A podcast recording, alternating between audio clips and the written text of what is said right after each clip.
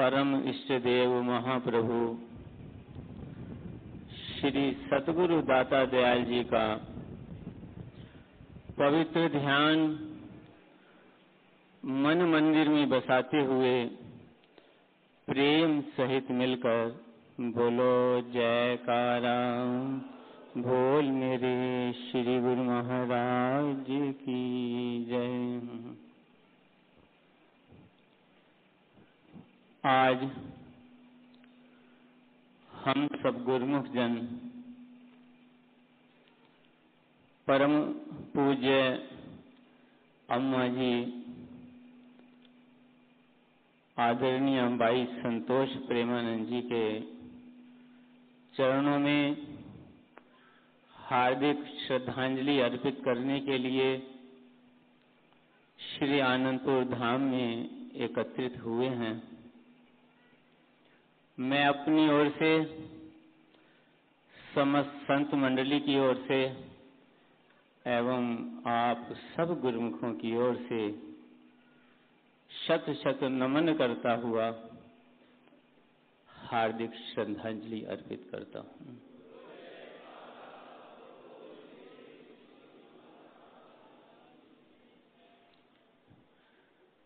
गीता में भगवान वर्णन करते हैं कि धर्म संस्थापन अर्थाय संभवामी युगे युगे। इसी वचन के अनुरूप युग युग के अंदर महापुरुष जीवों के उद्धार के लिए जीवों के हृदय के अंदर धर्म की ज्योति जगाने के लिए, प्रेम की ज्योत जगाने के लिए, भक्ति की ज्योत जगाने के लिए अवतार धारण करते हैं। और जब जब भी भगवान महापुरुषों के रूप में इस धराधाम पर अवतरित होते हैं, तब तब उनके महान उद्देश्य को उनके मिशन को पूरा करने के लिए कुछ शक्तियाँ, कुछ महाशक्तियाँ सहभागी बनने के लिए प्रकट होती हैं। ठीक इसी प्रकार ही जब इस घोर कली काल के अंदर हमारे परम आराध्य देव श्री परमहंस दयाल जी महाराज ने जीव उद्धार का जिम्मा लेकर के, मिशन लेकर के अवतार धारण किया और श्री आनंदपुर दरबार की विशाल रचना, रचाने की मौज दर्शाई तो अनेकों शक्तियाँ, महाशक्तियाँ इसमें सहभागी बनने के लिए इस धराधाम पर उतर आई। और उन्हीं महाशक्तियों में परम पूज्य अम्मा जी बाई संतोष प्रेमानंद जी भी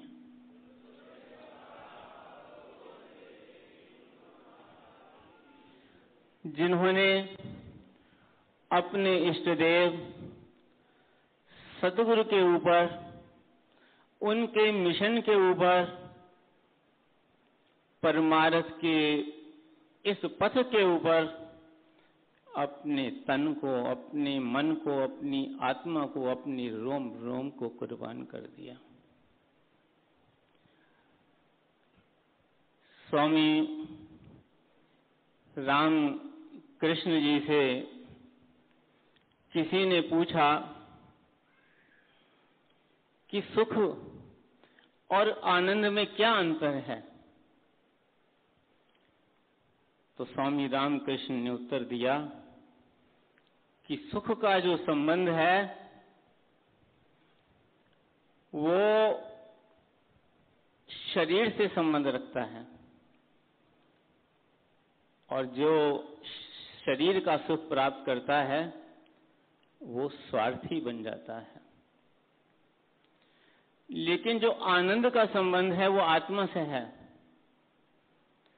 जो आत्मिक आनंद को प्राप्त कर लेता है, वो परमार्थी बन जाता है। स्वार्थी व्यक्ति किसी को नहीं बताता कि मैंने ये सुख कैसे पाया, ये धन कैसे पाया, लेकिन जो परमार्थी होते हैं, उसे चैन नहीं आता। वो चाहता है कि इस परम आनंद के अमृत को सारे संसार को पिला तो ऐसे ही परम आदरणीय अम्मा जी का जीवन है। उनके जीवन का आदर्श ही उनका सबसे बड़ा उपदेश है कि उन्होंने अपने आप को सदगुरु के वचनों पर कुर्बान किया, सदगुरु के चरणों में कुर्बान किया और सदगुरु से जो प्यार उन्हें मिला, वो प्यार उन्होंने सब दुनिया को बांटा।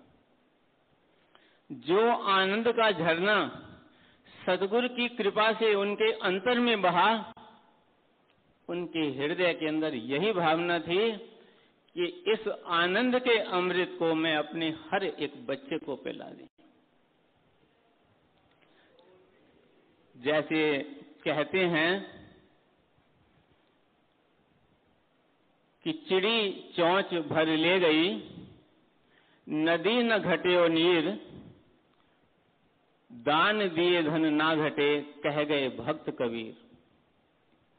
जैसे चिड़ी चौंच भर ले जाती हैं, कितनी चिड़ियाँ जो है नदी से पानी भर ले जाती हैं, उसका पानी कम नहीं होता।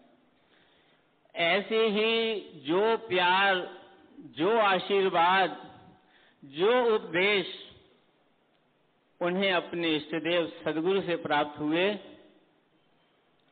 उन्हें उन्होंने संसार में जन जन तक पहुँचाया और जितना वो बांटते थे, उससे कई गुना अधिक फिर श्री सदगुरुदेव महाराज जी उन्हें प्रदान करते थे।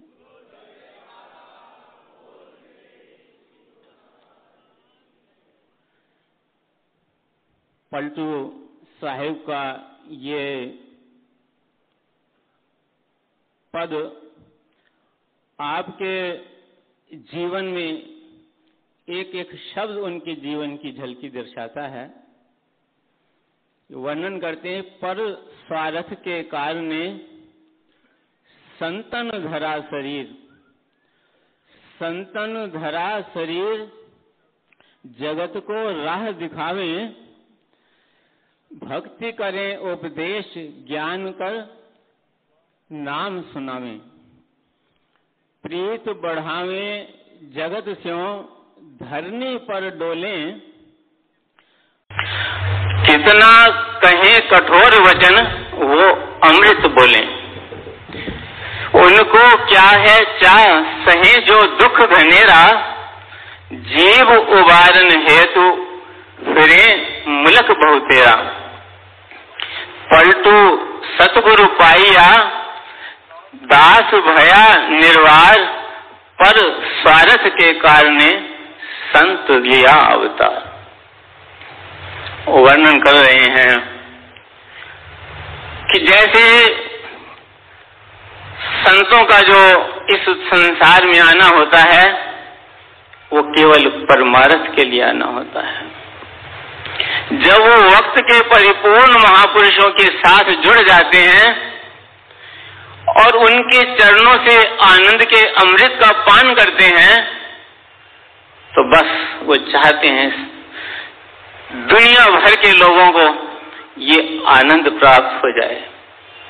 इस सच्चे नाम के द्वारा सारा संसार सदगुरु के चरणों से जुड़ जाए। और यही पूज्य अम्मा जी ने किया। श्री सदगुरुदेव दाता दयाल, श्री पंचम पाशाही जी महाराज ये वचन फरमाया करते थे कि जो मनुष्य स्वार्थ से लगा होता है, उसका साथ कोई नहीं देता। लेकिन जो परस्वार्थ के कार्य, लिए कार्य करता है, परस्वार्थ का कार्य, जैसे किसी भोगे को भोजन दे दिया, प्यासे को पानी बना, दिला दिया, किसी जिसके पास कपड़ा नहीं है, उसे कपड़ा दिला दिया, किसी के लिए धर्मशाला खोल दी, कहीं बावली खुदवा दी इस तरह के जो कार्य करता है, उसके साथ परमात्मा की शक्तियाँ जुड़ जाती हैं। लेकिन जो परमारस के लिए कार्य करता है, जो जीवों के कल्याण के लिए कार्य करता है, जीवों के उद्धार के लिए कारण कार्य करता है, जीवों को आत्मा का आनंद प्रदान करने के लिए कार्य करता है, उसके लिए परमात्मा की शक्तियाँ क्या? स्वयं परमात्मा उसके साथ होते हैं।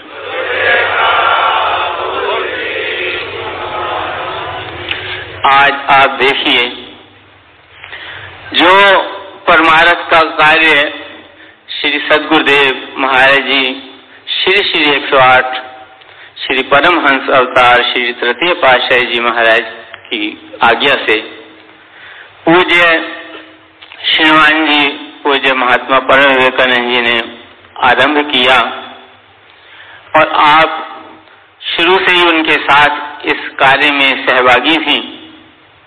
उस कार्य को उन्होंने आज कहाँ से कहाँ तक पहुँचाया है? जिस समय सन उन्नीस सौ चौरासी में पूज्य श्रीमान जी श्री सदगुरुदेव महाराज जी के पावन चरणों में समा गए तो पूज्य अम्मा जी और पूज्य दादी जन बाई संतोष शीतलानंद जी दोनों ने श्री सदगुरुदेव दाता दयाल श्री पंचम पाशाही जी महाराज के चरणों में विनय की कि स्वामी जी, अब तक तो हम निश्चिंत होकर के सेवा का कार्य कर रहे थे अब हमारी संभाल कौन करेगा? तो श्री गुरु महाराज जी ने एक ही वचन फरमाया कि आप परमारस के पास पथ पर आगे बढ़ो। हम हैं ना, हम हमेशा तुम्हारे साथ हैं।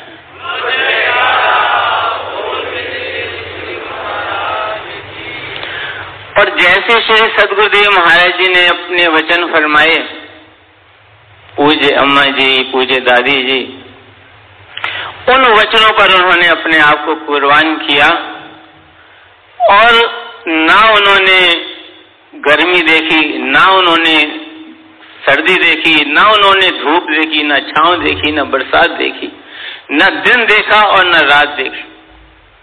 इस परमारथ पथ पर अन्न थक परिश्रम करते रहे।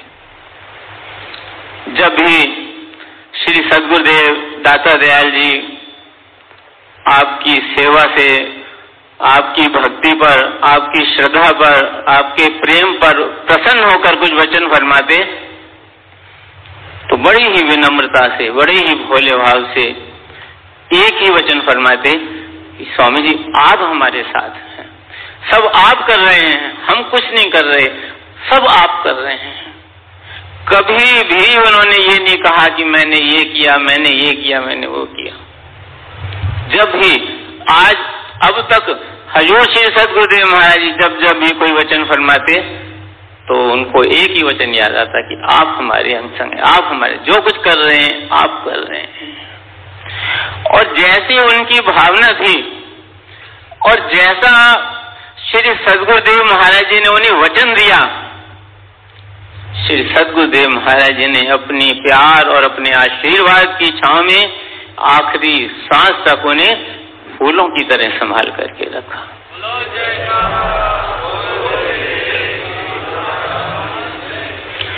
एक दो छोटी सी घटनाएँ मैं बतलाता हूँ कि एक बार पहले पहले ये इनका नियम था कि कुटिया में खाना नहीं बनाते थे। जहाँ भी जाते थे, प्रेमियों के घरों से प्रेमी जनवरी भरी खाना ले आते थे। कुदरत का करना एक बार क्या हुआ कि एक दिन कोई खाना नहीं लेकर के आया। फिर और सोचा, चलो, कल कोई न कोई आएगा। दूसरा दिन भी गुजर गया दूसरे दिन भी कोई नहीं आया। और जब तीसरा दिन आया और देखा कोई नहीं आया तो मन में भाव उठा, चलो, उस समय तो पाँच पैसे, दस पैसे में चने मिल जाते थे। तो उनका चने लेकर के खा लेते हैं और पानी पी लेंगे। पानी तो घर में ही था। घर से तीन चार कदम आगे चले तो मन में भाव आया कि ये सेवा तो परमारस की है। परमारस का एक पैसा भी हम अपने ऊपर क्यों खर्च करें? उन्होंने अपने कदम वापस मोड़ लिए। अभी दो कदम ही बढ़े थे अपने आश्रम की ओर एक भगत दौड़ा दौड़ा, एक टिफ़िन भर करके ले आया। कहने लगा, अम्मा जी, मैं अभी घर में गुरु महाराज को भोग लगा रहा था तो गुरु महाराज ने मेरे अंतर से बोला कि लेके जा, अम्मा जी, भूखी बैठी है, वहाँ पचा कर खाना।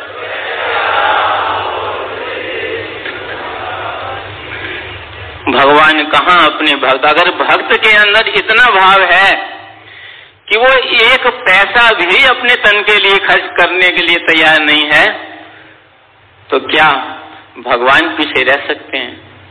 उसी समय गरम गरम खाना टिफ़िन भर करके आ गया। और ऐसे ही एक बार की घटना है कि कहीं जा रहे थे तो ट्रेन में जब ट्रेन से अपने स्टेशन पर उतरे जहाँ उतरना था तो इनका एक बैग ट्रेन में रह गया। घर आके बड़ा ही दिल वो हुआ। उसमें बैग में कैसेट थे और टेप रिकॉर्ड था। उनके मुँह से निकले तो एक या दस सौ टेप रिकॉर्ड आ जाए, लेकिन उनके मन में दुख इस बात का था कि हमारी लापरवाही से परमारस का नुकसान हुआ है।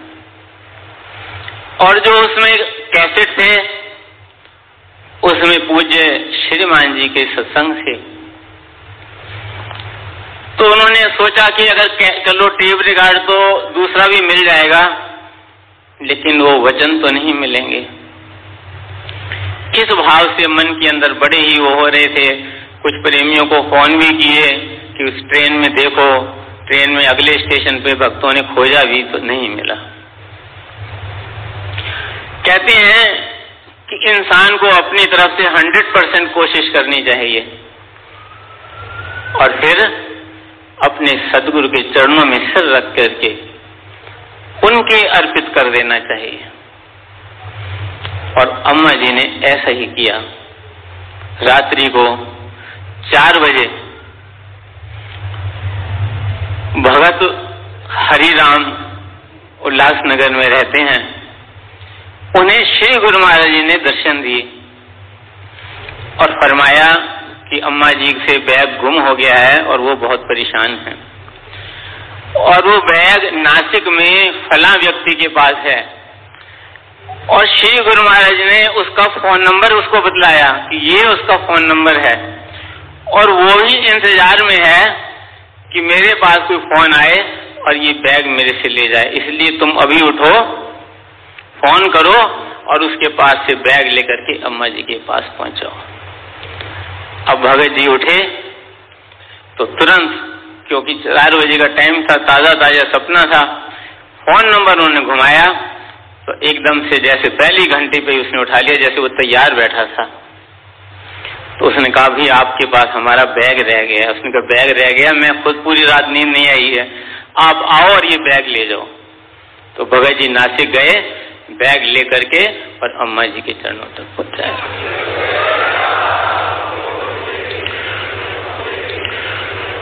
तो इस प्रकार, अगर उन्होंने अपने जीवन को कुर्बान किया, परमारथ के इस पथ पर तो सदगुरु की कृपा का हाथ स्वयं सदगुरु पग पग पर उनके साथ रहे हैं और उनके जीवन की शुरुआत की घटना भी मीराबाई जैसी शुरू हुई। जैसे मीराबाई जी के घर कोई साधु ठहरे, वो तो चार पाँच साल की थी। उन्होंने सुबह सुबह देखा कि वो साधु अपनी झोले से एक भगवान कृष्ण की मूर्त को लेकर के उसकी पूजा कर रहा था। लेकिन उस मूर्त में क्या था? मूर्त तो बहुत थी भगवान श्री कृष्ण की। संगमरमर की भी देखी होंगी और पीतल की भी देखी होंगी, मिट्टी की भी देखी होंगी। उस समय पीतल का ज़्यादा रिवाज था। तो लेकिन उसमें कुछ ऐसा था कि उसे देखते ही उसके अंतर का, कोई पिछले जन्म का कोई जागृति पैदा हो गई। और उसने उस मूर्ति को प्राप्त। वो तो साधु सुबह उठकर चला गया, लेकिन मीराबाई ने जो है खाना पीना सब छोड़ दिया। रात हुई तो भगवान कृष्ण ने उसे दर्शन दिए। कहा कि भाई, ये मूर्ति जिसकी है उस तक पहुँचा। और वो घबरा गया, कहता, जीवन में कभी भगवान के दर्शन नहीं हुए। आज भगवान ने दर्शन दिए हैं तो वो उस मूर्त को लेकर सीधा वहाँ पहुँचाया। और उस मूर्त से ही मीराबाई ने द्वापर युग के भगवान श्री कृष्ण को कली काल के अंदर साक्षात कर लिया। और ठीक इसी तरह ही बचपन में पूज्य श्रीमान जी ने श्री श्री 108 श्री तृतीय पाशाही जी महाराज की एक मूर्ति, छोटी सी मूर्ति है, वो उनको दी। बस, उस मूर्त को क्या उन्होंने देखा? कि उस मूर्त के ऊपर ही जीवन कुर्बान कर दिया।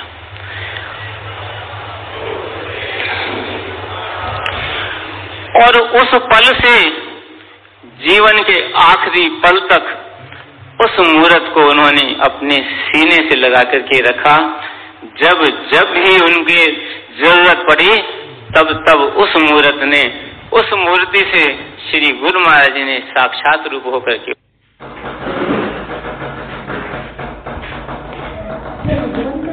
कुड़ किए जा रहा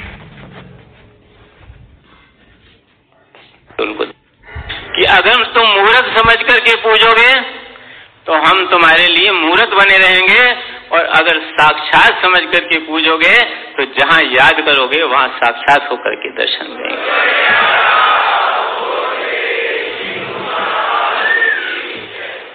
इतनी कृपा, इतना प्यार, और इतना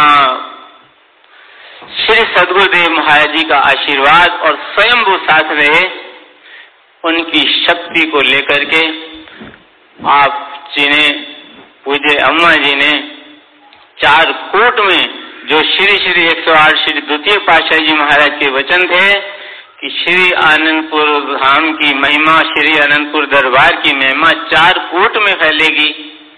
श्री श्री 108 श्री तृतीय पातशाही जी महाराज ने ये वचन फरमाए कि श्री आनंदपुर दरबार का झंडा त्रिलोकी में लहराएगा। तो पूज्य अम्मा जी का। इस कार्य में पूज्य श्रीमान जी का, पूज्य अम्मा जी का, भाई जी का दादे जी का, सबका इसमें महत्वपूर्ण सहभाग है। हमारे श्री श्री 108 श्री परमहंस दाता दयाल श्री पंचम पाशाही जी महाराज ने शुरू से जहाँ जहाँ भी कृपा फरमाई, पूज्य श्रीमान जी, पूज्य अम्मा जी, पूज्य दादी जी, सब साथ साथ सेवा में रहे। हर तरह से प्रबंध करना, हर तरह से इंतज़ाम करना, पहले पहुँचना, ताकि श्री गुरु महाराज जी को कोई तकलीफ़ ना हो और गुरु महाराज के नाम का जहाँ जहाँ चार कोट में जो है, दिया जगा दिया। तो गुरुमुखो, ये संत जनों के उपकार हैं। जो उन्होंने हमें मार्ग दर्शाया है, जैसे उन्होंने अपने जीवन में सदगुरु का प्रेम पाया, सदगुरु की भक्ति पाई, सदगुरु के नाम की ज्योत अपने हृदय में जगाई, और वैसे ही उन्होंने प्रेम सब संसार को दिया, सब प्रेमियों को दिया, सबके हृदय के अंदर उस नाम का प्रकाश फैलाया। कल प्रेमी जन श्री चरणों में विनय कर रहे थे कि श्री गुरु महाराज जी हमें आशीर्वाद दें।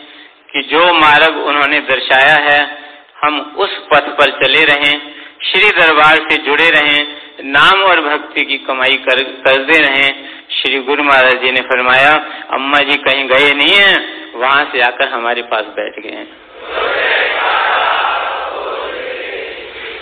इसलिए हम सबका धर्म है कि उन्होंने जैसा जीवन जिया, वैसा ही सिखाया। वो अंतर और बाहर से एक थे। सरल हृदय। सरल हृदय उसे बोलते हैं, जो उसके अंतर हो और वही बाहर हो। ऐसे जो जीव हैं, ऐसे जो पुरुष होते हैं, ऐसी जो शक्तियाँ होती हैं, वो संसार में विरली विरली होती हैं। तो उनका सानिध्य हम सबको मिला है। उनकी रहनुमाई हमें मिली है। उन्होंने हमें सदगुरु के चरणों से जोड़ा है। सदगुरु के चरणों में तक जीवन भर जोड़ते रहे। और अंतिम समय भी सबको बुला करके श्री सदगुरुदेव महाराज जी के दर्शन और आशीर्वाद दिलवाकर उनके सुपुर्द कर दिया है अब हमारा सबका यही कर्तव्य है कि उन्होंने जो महान बलिदान दिया है, उन्होंने जो अपना जीवन जिया है, जो उन्होंने हमें सिखलाया है, हम इस भक्ति के पथ पर निरंतर आगे बढ़ते रहें। भक्ति के नियमों की पालना करते रहें, सतगुरु के वचनों पर अपने एक एक सांस को न्यौछावर करें और अपने जीवन को सफल बनाएँ। महापुरुषों की प्रसन्नता प्राप्त करें और अम्मजन की भी प्रसन्नता प्राप्त करें। बोलो जय कारा बोल। एक बार फिर से मैं अपनी ओर से, सब संगत की ओर से अम्मा जी के चरणों में अपनी हार्दिक श्रद्धांजलि अर्पित करता हूँ। बोलो जय बोल मेरे शरीर में